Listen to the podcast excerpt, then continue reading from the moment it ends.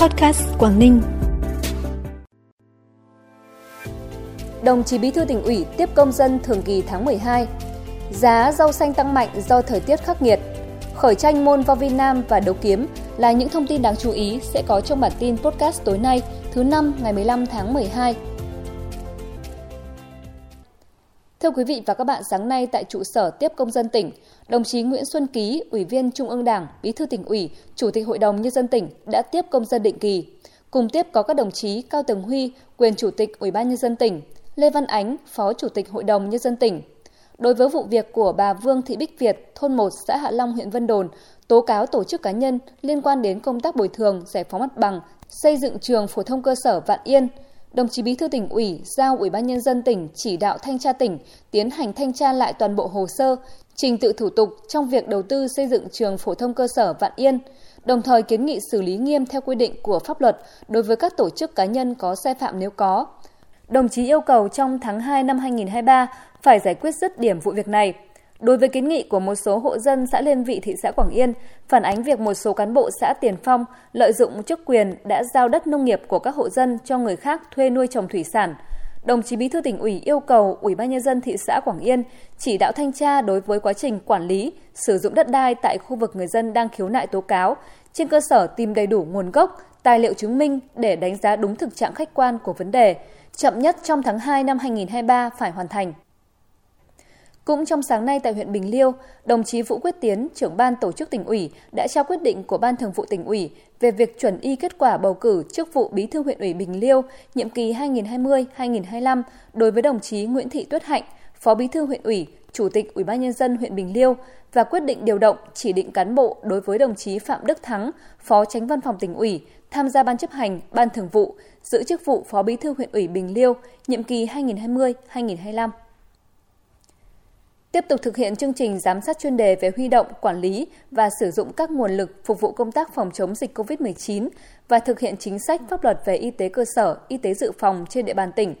Sáng nay, đoàn giám sát của đoàn đại biểu Quốc hội tỉnh đã có buổi làm việc với 6 cơ quan đơn vị của tỉnh, gồm Công an tỉnh, Bộ Chỉ huy quân sự tỉnh, Thanh tra tỉnh, Ủy ban Mặt trận Tổ quốc và các đoàn thể, Sở Giáo dục và Đào tạo, Sở Lao động Thương binh và Xã hội,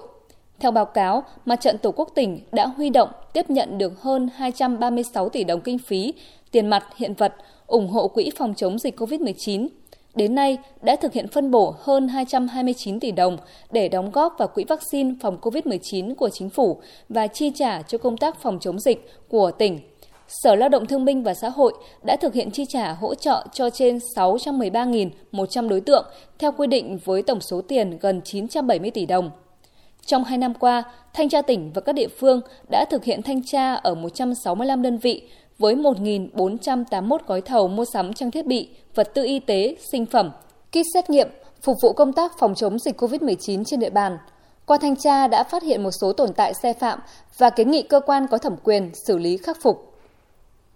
Khoảng hơn một tuần trở lại đây, giá rau xanh tại các chợ dân sinh trên địa bàn tỉnh có chiều hướng tăng mạnh, thậm chí có những loại rau xanh còn tăng giá gấp đôi gấp ba so với trước đây. Cụ thể, tại một số chợ dân sinh có sức mua lớn như Hạ Long 1, Hạ Long 2, chợ Cột 3, rau muống từ 10.000 đồng một mớ, nay đã tăng lên 25.000 đến 30.000 đồng một mớ. Cải ngọt, cải ngồng, cải cúc từ 15.000 đồng lên 35.000 đồng một mớ.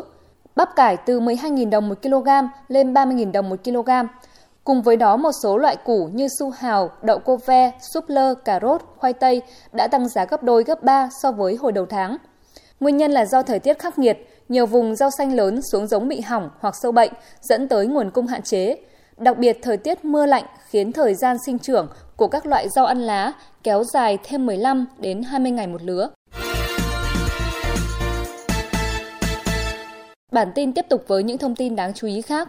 Theo đề nghị của Ủy ban Kiểm tra tỉnh ủy, ngày 14 tháng 12, Ban chấp hành Đảng bộ tỉnh Quảng Ninh đã xem xét quyết định thi hành kỷ luật đồng chí Nguyễn Thị Thúy, tỉnh ủy viên, bí thư Đảng ủy Sở, Giám đốc Sở Giáo dục và Đào tạo tỉnh bằng hình thức khiển trách do có vi phạm khuyết điểm, chịu trách nhiệm cá nhân, người đứng đầu cấp ủy, đứng đầu sở trong việc Đảng ủy Sở thực hiện chưa đầy đủ các quy định của Đảng, quy chế làm việc, thiếu trách nhiệm trong lãnh đạo, chỉ đạo, kiểm tra giám sát.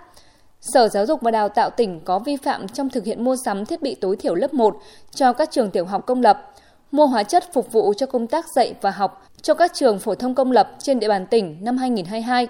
chưa kịp thời chỉ đạo xử lý dứt điểm các hạn chế, khuyết điểm liên quan đến việc quản lý, sử dụng thiết bị đã được chỉ ra sau kiểm tra, giám sát, thanh tra.